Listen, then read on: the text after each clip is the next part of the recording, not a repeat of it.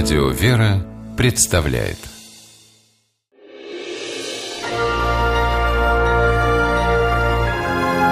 Герои моего времени У Евгении Кузнецовой, красивой молодой женщины из Казани, красивая работа. Евгения продает цветы. А еще воспитывает дочь Леру и учится на юридическом факультете. Профессию юриста Евгения выбрала не случайно. Помогать окружающим – ее душевная потребность. Женя давно мечтает о службе в полиции. Пусть даже это связано с риском для жизни. А что такое риск, Евгения знает по себе. Январским вечером она гуляла с дочкой. Возле магазина увидела лежавшего на земле мужчину. Не смогла пройти мимо. Подумала, вдруг человеку плохо.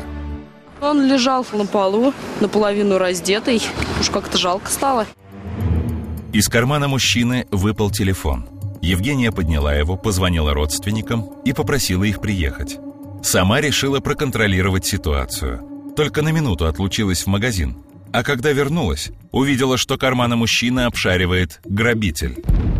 Он вытаскивал деньги из нагрудного кармана. Я его схватила, попросила, чтобы он вернул все обратно. Он не захотел. Он меня толкнул и побежал.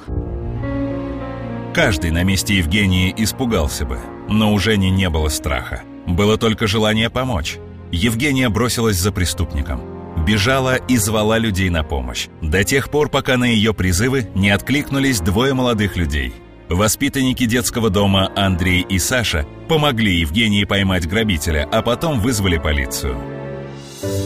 О том, что молодая мама обезвредила преступника, скоро узнала вся Казань. Родственники Евгении давно привыкли к тому, что она решает чужие проблемы, но такого они не ожидали. А Женя не ожидала, что получит от полицейских благодарность и подарки. В своем ответном слове храбрая Евгения сказала, что лучшим подарком для нее станет служба в полиции по окончании университета.